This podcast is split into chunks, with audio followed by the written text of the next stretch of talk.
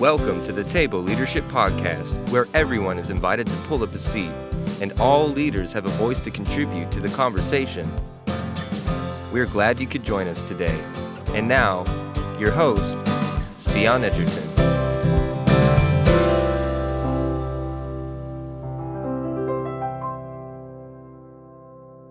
Yes, yes, exactly. Very big gray area. So that's that's kind of what the focus is. Cool, great.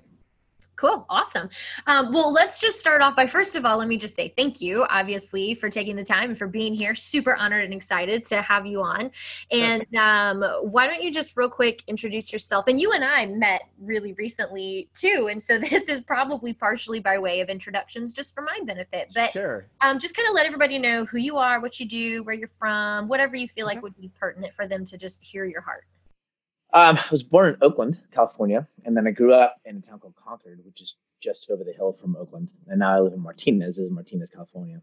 Martinez apparently uh, is the birthplace of the martini. Um, Really? Right. And Joe DiMaggio. I don't know if Joe DiMaggio was born here, but he, he, grew up here. But the whole martini thing, I I tend like a lie. That's one of those. If the if it is a lie, why would you make that up? And who cares? So I'm going to run with it. And there's a plaque in Martinez that actually says, No way. Yes, it's a plaque on a rock. So they're like, no, we're serious. um, and um, my wife and I were married August 1st, 99. So we're going on 21 years coming up this summer. I've got two littles. I'm a nine year old boy uh, and a two year old girl. Asa is my oldest, and uh, Caitlin is uh, is my youngest. They are uh, the dude and the bird. They rarely call by their names, uh, at least by me.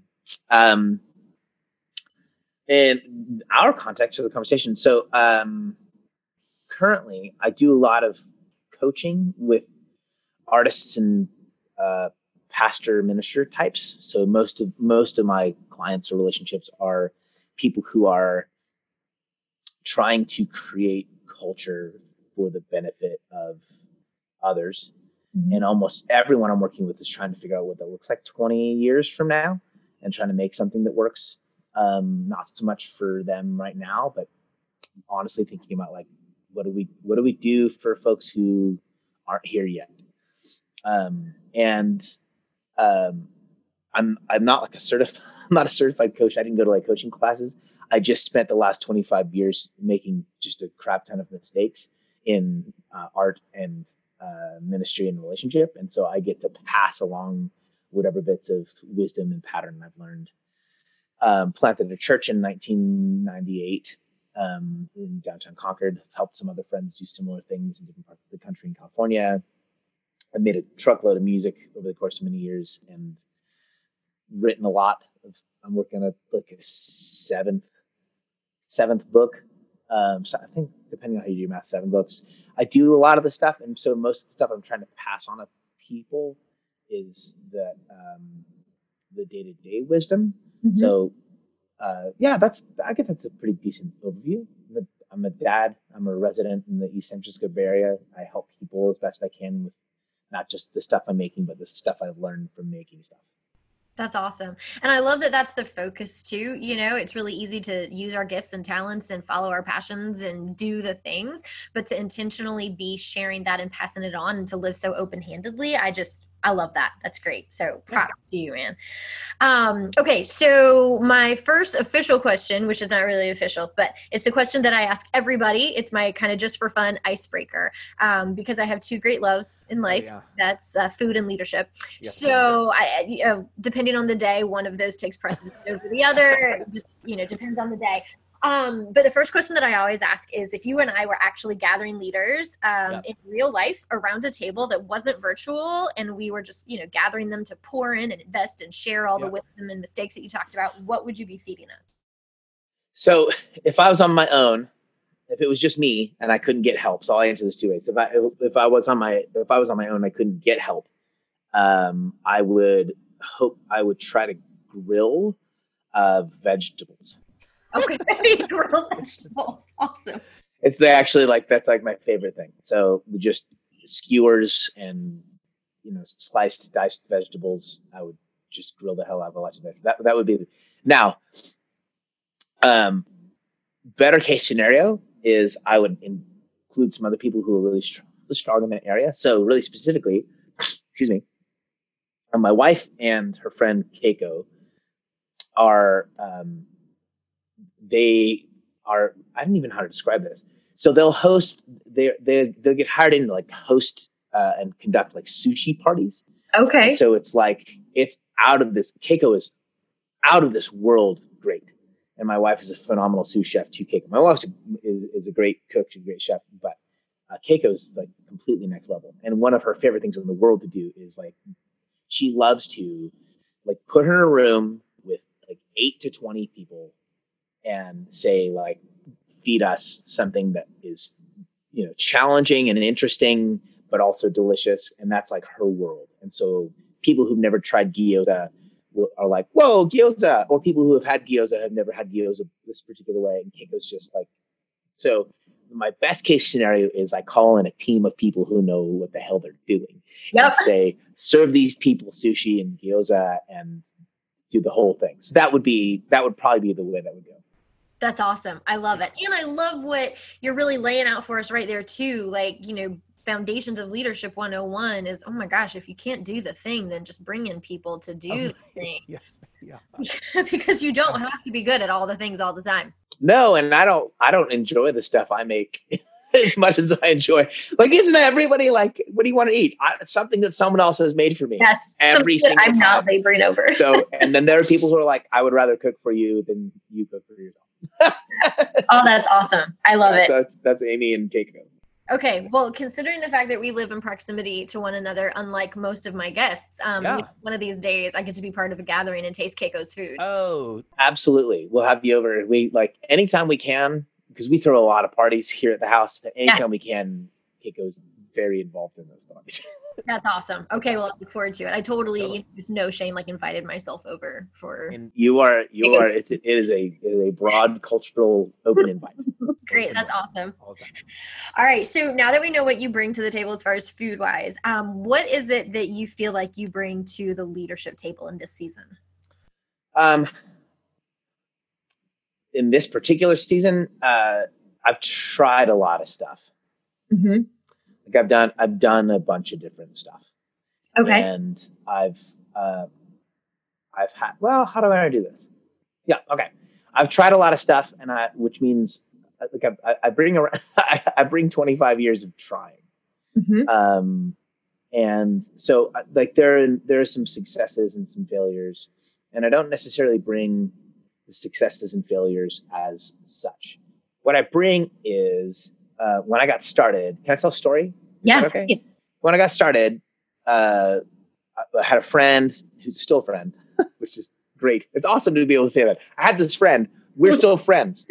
Uh, so cool. Uh, it doesn't always work out that way. So Frank Tate was a was and is a friend and a mentor. One of the most significant persons in my personal life and my professional life. Um, and uh, I was living in his house because I was on I was on staff with an organization called Young Life, Mm-hmm. So I was making legitimate. I was making between like 250 and like 400 dollars a month. And so I didn't, I needed a place to stay. And Frank was like, just stay in the house with me and meet a bunch of other single guys. And I was, there's a, a lot to the story, but uh, I was playing music. My plan was I was going to do youth ministry stuff, work with kids, and then I was going to teach to supplement my uh, youth min income. So that was the, that was the road. And I was writing songs just as a way to process all the chaos of being like this young adult who had decided on a career that was like highly emotionally laced and I didn't know why, why I felt the way I felt most days. And so I was like, well, what would Morrissey do? And what Morrissey would do is he would write some really sad songs. So that's what I was doing. And Frank came to me one point. He was like, hey, if you thought about music as a career, there's a bunch of that story. I'll tell it some other point. I'll make this as short as I can. Um, I took a little bit of a risk he took a bigger risk. I didn't know at the time. I took a little bit of a risk. My, most of my kids were graduating, so I would be starting club over at the school I was working with. So it wasn't I wasn't leaving kids in the dust.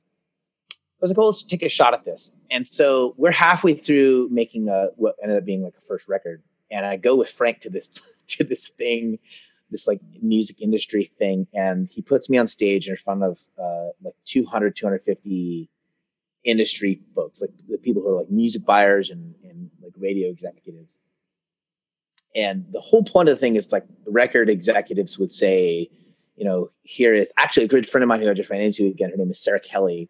She's got Grammys, so she, Sarah Kelly is there, and she, so her you know record label exec gets up and she and she's gonna kill it. She's phenomenal, and he's like, "This is Sarah Kelly. She's gonna perform. You're gonna love it. She's the best thing since sliced bread.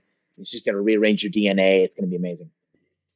And uh, and that's everyone, right? So, so like I'm my fifth, fifth or sixth in the morning. Frank gets up and goes, "So with me is Justin McRoberts." and uh, I'll be honest, he's not that great. Um, the, I'm, no joke. This is exactly what it is. He goes, "I'll be honest with you, he's not that great." He's, I'm honest. With you, I'll be honest with you, he's not that great right now. And the room was. I'm holding a guitar, standing behind him, and and and the room kind of has this like, this is not a good salesman. And he says, "But I'm going to bet on two things. One, I'm going to bet that the majority of artists you see this morning probably won't be making music three to five years from now because it's really hard but I think Justin will be making art 15 years from now, and I'm making a long term investment because I think that music will be really good. Mm. I like I didn't hear that all the way at the time because I was mostly I was mostly hearing the echo of how much I suck in front of all these people. But what that did for me was it set this tone that um like it's not like today doesn't matter, but um Frank set this tone for me that it was about who I was becoming as a person yeah. and as an artist which rearranged the way I understood it. It re yeah, it, it kind of reoriented my metric for like what the hell do you even mean by success? Like it's it's it's not even just as all for tomorrow per se, but this notion of becoming that mm-hmm. like it it does matter like what's gonna what you look like what the culture around you looks like 15 20 years from now if you if you stick with this thing. And maybe more so than anything else that's kind of what i bring to the table like the set of urgencies um or the yeah the set of urgencies and the general sense of urgency in this cultural moment i i get up to a certain point i mean i'm a white straight white christian male so like i don't i don't live in a point in which you know i don't wake up every day with the kinds of pressures on me and limitations on me that black women do yeah um at the same time um, one of the things I've learned from watching black leadership and is that like, hey, you're going to try and you're going to fail, mm-hmm. and that's the thing you have to expect. And what you can't bank on is that your failure today is the end. And mm-hmm. you'll do some things and you'll have some victories. And don't go marching around like you won the whole damn thing. Because yeah. 15 years from now, we're still going to be up to this thing. So maybe more so than anything, I try I, like today's urgencies. They're not not urgent, but we're building and becoming as people and as a culture. And I, and I help, I, as best I can, I bring to the table the sense of that you're part of a much larger thing, even in your own life as well as culturally. So yes, work your ass off, do your absolute best today, but don't buy into the idea that you've succeeded or you failed at any particular point along the journey, because there will be a tomorrow. There will always be a next step. Yeah, that's so good.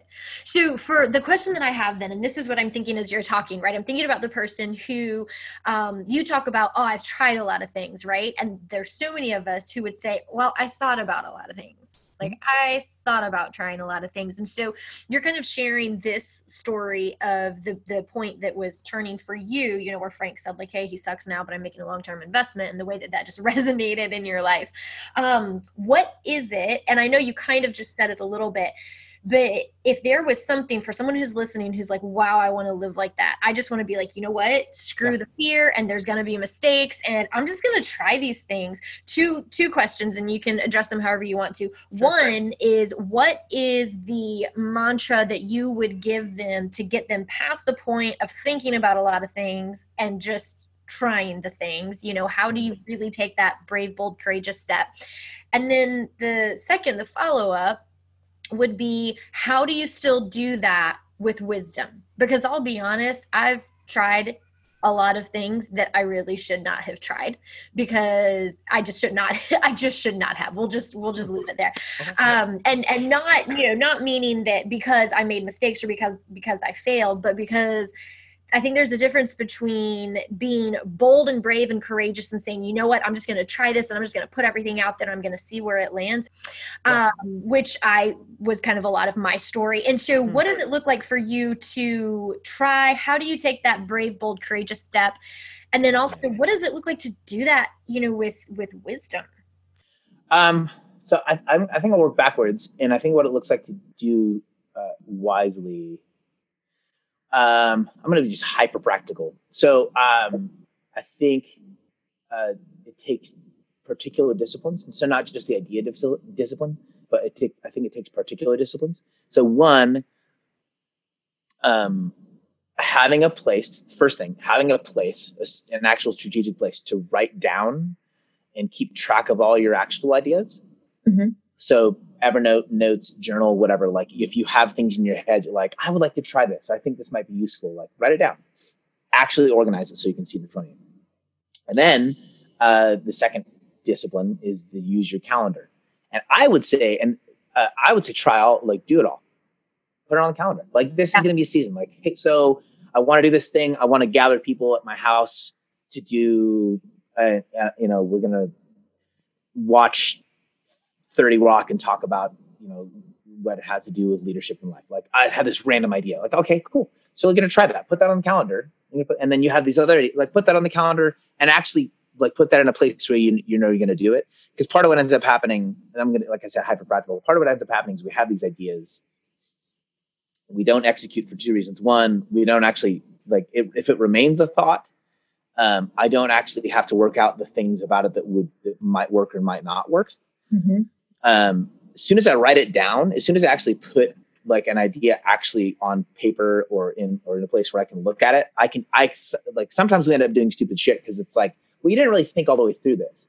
Yeah. So like I didn't put it down and like map it out. Be like, I want to gather folks at the house, blah blah blah, et cetera. And then you're like, well, you have, you know, you live in an apartment. You have two chairs, so you can't do. You know what I'm saying? Like, so putting it putting it in a place you get to actually work the idea out, and then putting it on a calendar because second the calendar uh if as an adult like the calendar generally tends to tell me what i'm doing. Like like i don't i like i i don't make it up as i go along per se. I put it on the calendar and then the, I'm, I'm pointing at my calendar it's actually the word my calendar sort of tells me that's what we're doing this season. So put your ideas in a place and then actually commit to them by using the calendar. Hmm. and I, I my thing is my thinking is um like do it all. And yeah, it's probably true that some of it's not going to be a good move. Um, I never know.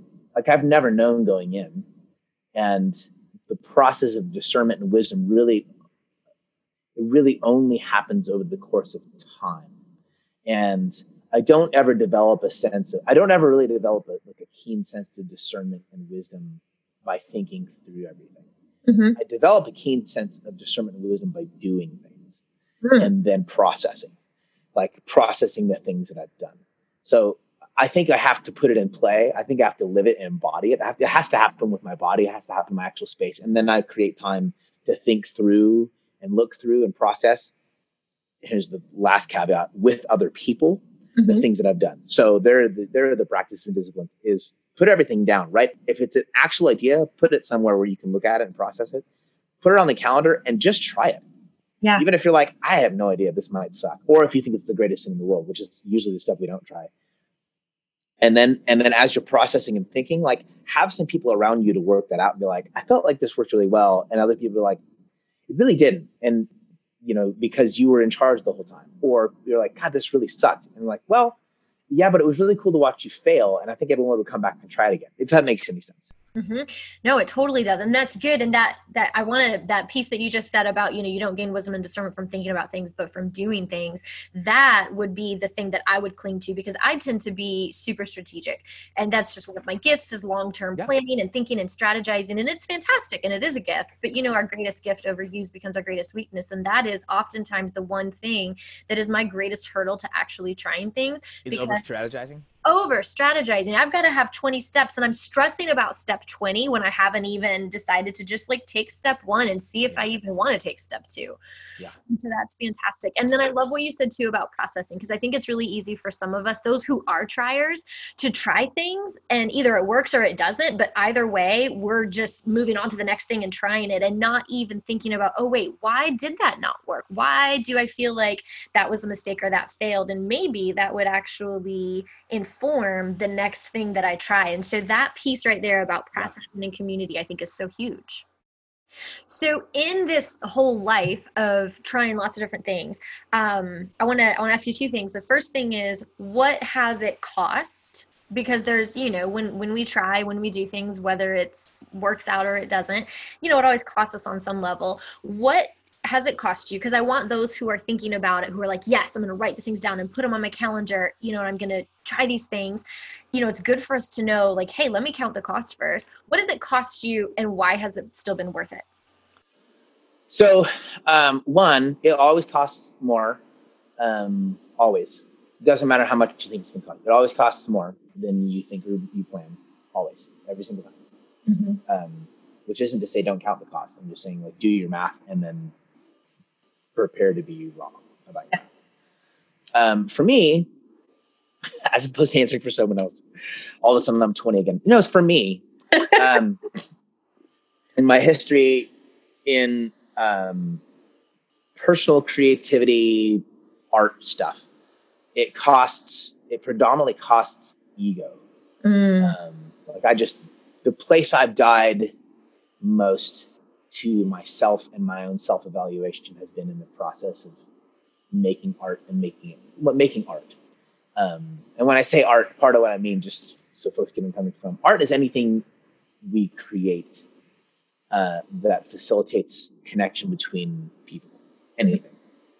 Um, so in the process of creating art, I die mostly to myself, my ego, like my own. I've had to go through the process of um, yeah, like facing my own uh, arrogance and pride and um, yeah, like that self evaluation, like my, my identity tied up into the stuff I make.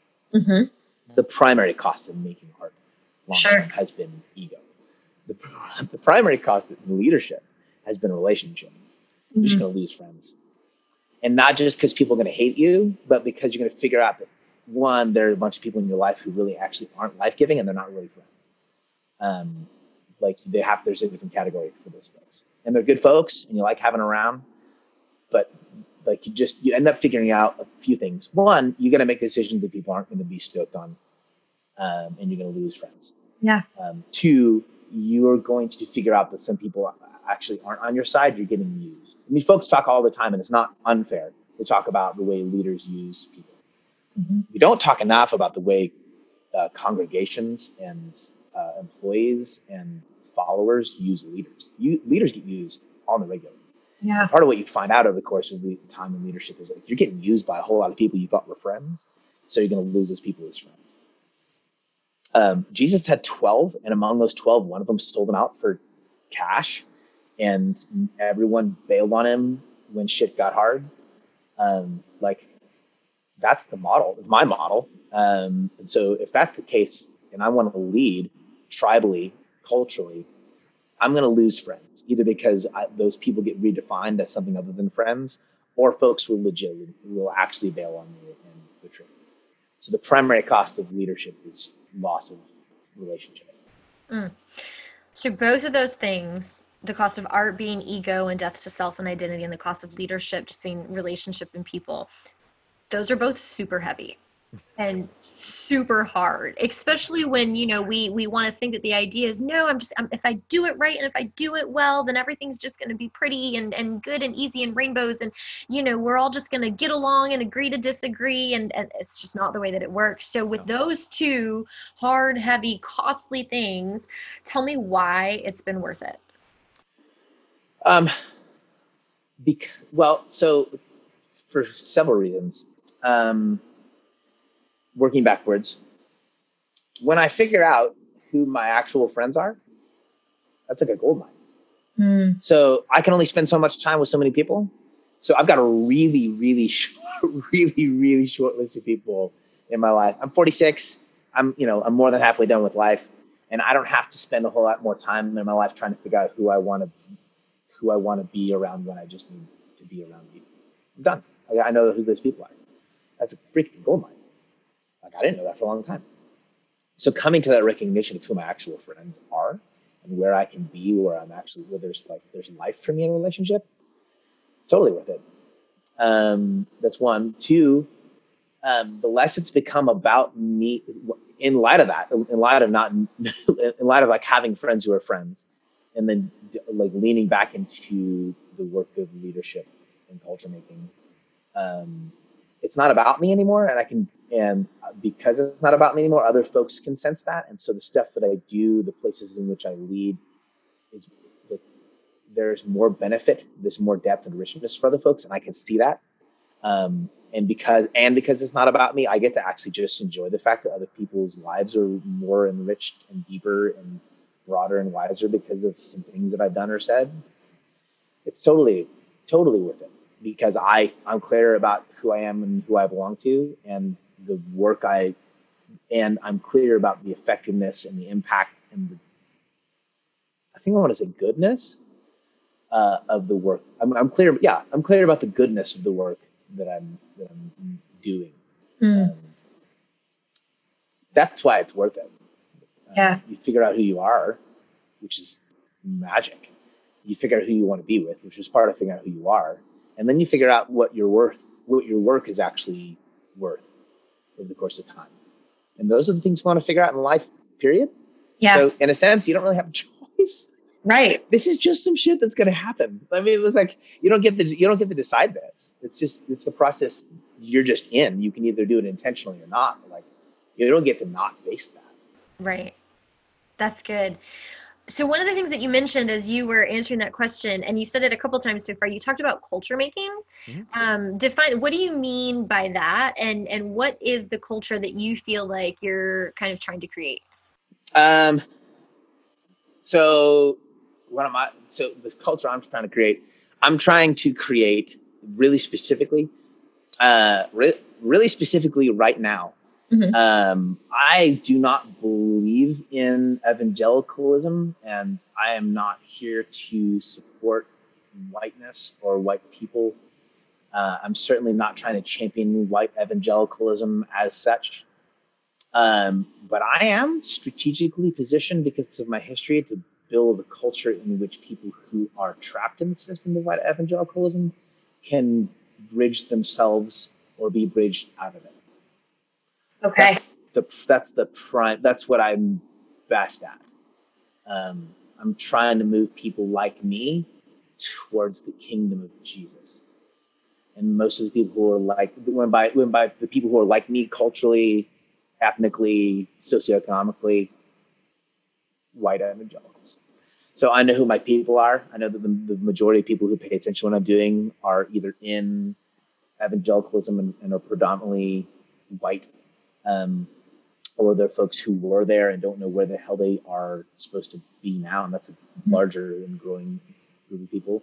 But like, I don't, I don't have a whole lot to offer the progressive circles. Like, they're far more qualified, invested, wise women and men doing that work, and I can I can and should rather lift up their voices and what they're doing. Um, I know who my tribe is, so I'm create. So by you know culture creating, I'm trying to create pathways, bridges, spaces, language for people who are like me to move closer to the kingdom of Jesus. Um, and culture is that. Like culture is in, in a hopefully and usually in some way intentionally created um, pathway or set of practices whereby or in which people are gathered and moved. Mm-hmm.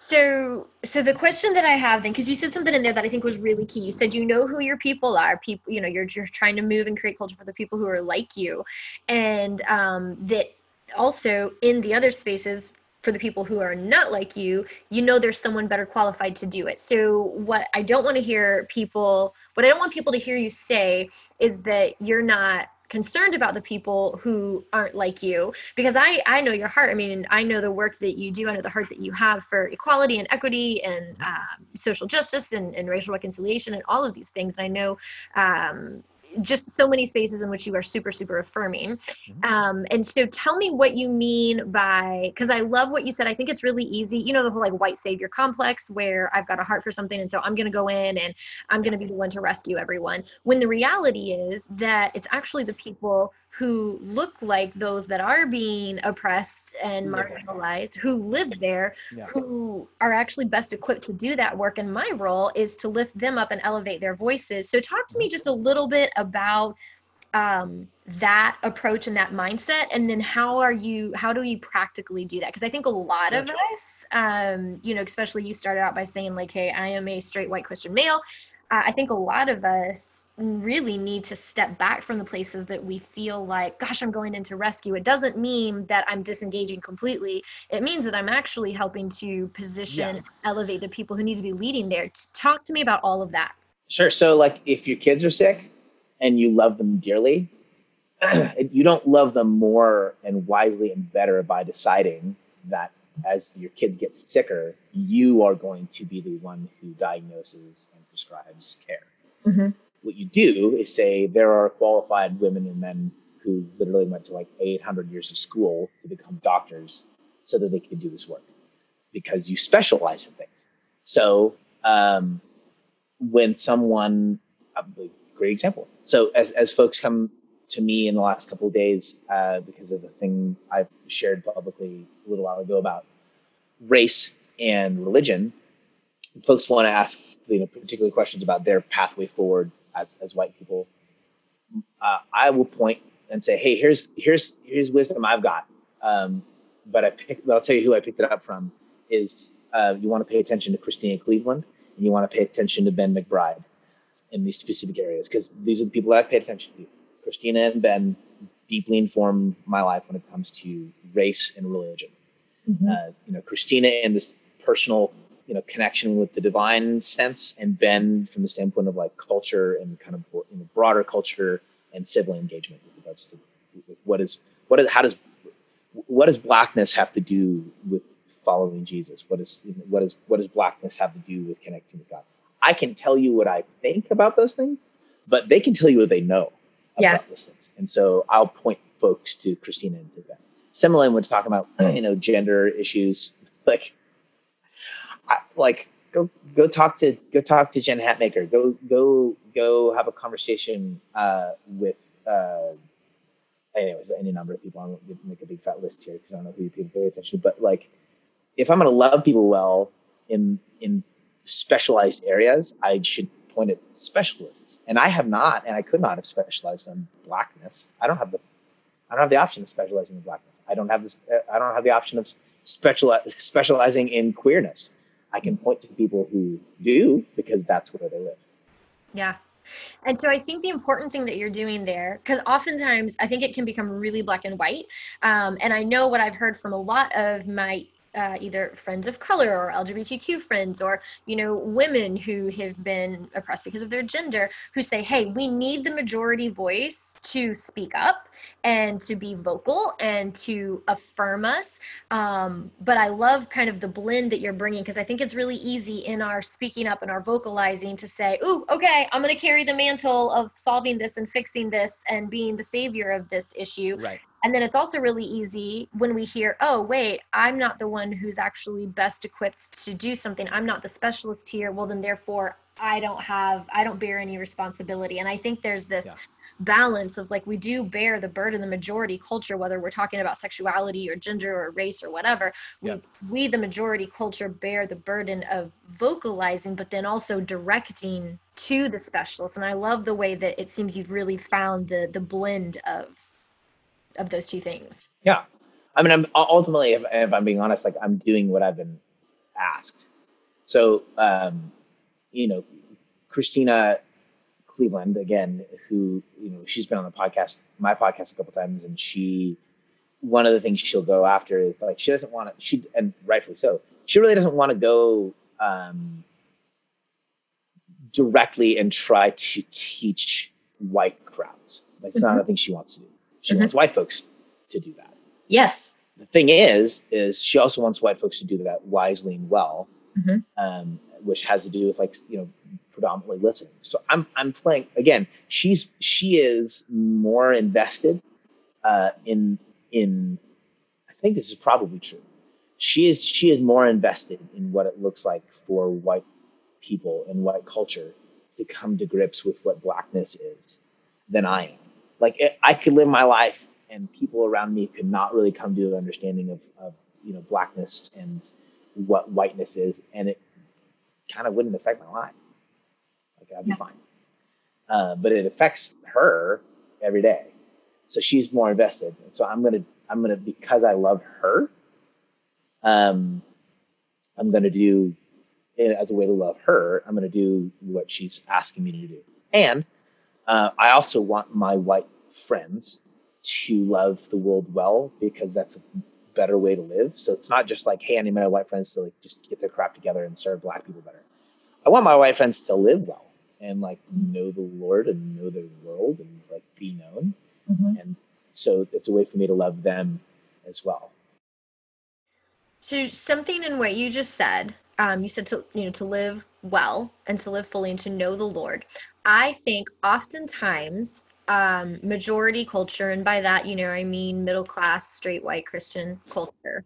Um, I think we live under the illusion of fullness and under the illusion that we have a full understanding of who Mm. Jesus is and we have a full understanding of love Yet we're also marginalizing and systemically silencing and oppressing so many voices. And so and and so I think we we experience a fraction of who Jesus is and a fraction of what love really is and a fraction of of living well, but we're not experiencing fullness because there's so many spaces where we've said, "Oh no, Yeah. that's not okay. You're not okay. You don't belong. We're in and you're out." Talk to me about what we miss out on by not fully loving well our Mm. brothers and sisters of color, the women in our communities, the Mm. folk in our communities. Um, it, I think it gets hyper specific. Uh, um, so what I can say, I'm sorry, I still have this cold. I think it was, so I've got things happening. No, you're good. Um, I think I think it gets really.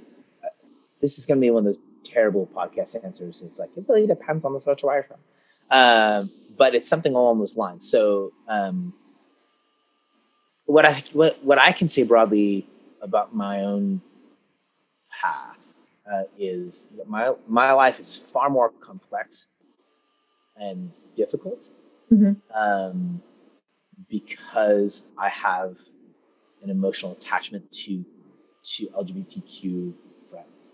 Mhm. Weirder and harder. And in that, I discovered that like I like the work, um, and like I'm designed to work. And this, some of this comes around to, you, and this is probably I don't know if you'll strike this or not, but like some of this really does come around to a theology of work Mhm. that um, what we understand about fullness usually comes from this weird sort of latent theological conclusion, sociological conclusion that we come that we that uh, that uh, leisure is the is like the, the goal Mhm. that, uh, that that somehow our that fullness of life has to do with leisure, and I think that's horseshit. I think the fullness of life looks more like a, a, a solid, um, solid, um, a really healthy relationship between work and rest. Mhm. And the work of life gets more complex and more difficult um, if I'm emotionally, socially, financially, spiritually uh, in league with and locked arms with people who will not like me. So um, I think we miss out on the work more so than anything else. It's more work to be a black woman in America than it will ever be to me. Yeah. And I miss out on the depth and joy of that work. And that's not to minimize that. It's like, but if you like, I mean, which um, you do, like, there's a joy um, in the in the work and the yeah, there's a joy in the work and the struggle. Uh, it, you know in in black circles that like white culture just misses out on. Like they're victories that get to be celebrated if you're if you are in the black struggle that like uh, like if you're not tied like i'll never fully experience that but like i'd love to get a piece of that if there's any way for me to get in the door. So we miss on that. Like the victories my victories are my victories in my own personal space and that's great. But the victories we get to share with other people are like are part of how our lives are enriched and if we're not tied up with people who are not like us, our lives are depleted. Yeah, our lives and our joys are depleted, or at least um, we miss out on the joy of the work.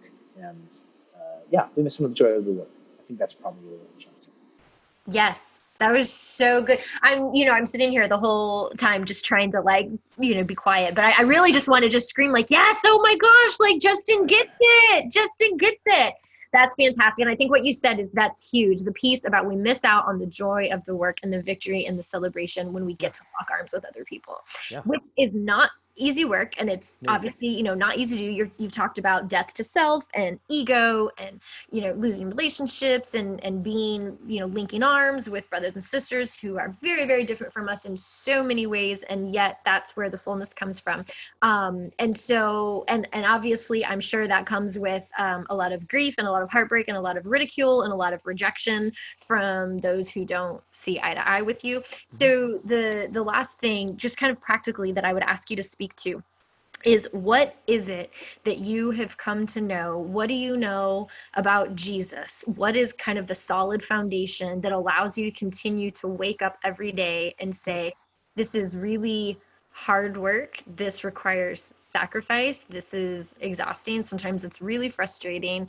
Um, but I know that this is right and I know that this is good work. So, mm-hmm. what and I know you talked about that identity piece, like coming to know who you are. And I think at the heart of that is like really knowing who Jesus is. And so what what is it that you know that allows you to do this every day that you can share with us? Um I think about the moment um I think about the the, the moment here we come to like as we're moving through Lent, there's this moment post resurrection where he walks uh, through a wall apparently into this room where people are, and one of his friends has had not been super sure that like these stories he was hearing were real, and so he offers him his hand and his side and says, "Touch the scars on my wrist and my side."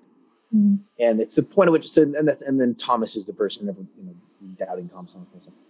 Um, and then Thomas touches the touches his scars, and then it's like, oh, you are real. That part of who Jesus is, that like part of what makes him real is his woundedness. Like part of what makes Jesus real is that he was dead, like actually dead, and that there are actual scars. I love that mission of life. Like, I, and I see it in him, that like in this moment of, like you know, if there's ever been a victory, like the victory over death, he's like and evidence of who he is in his position of victory and power is that he's scarred.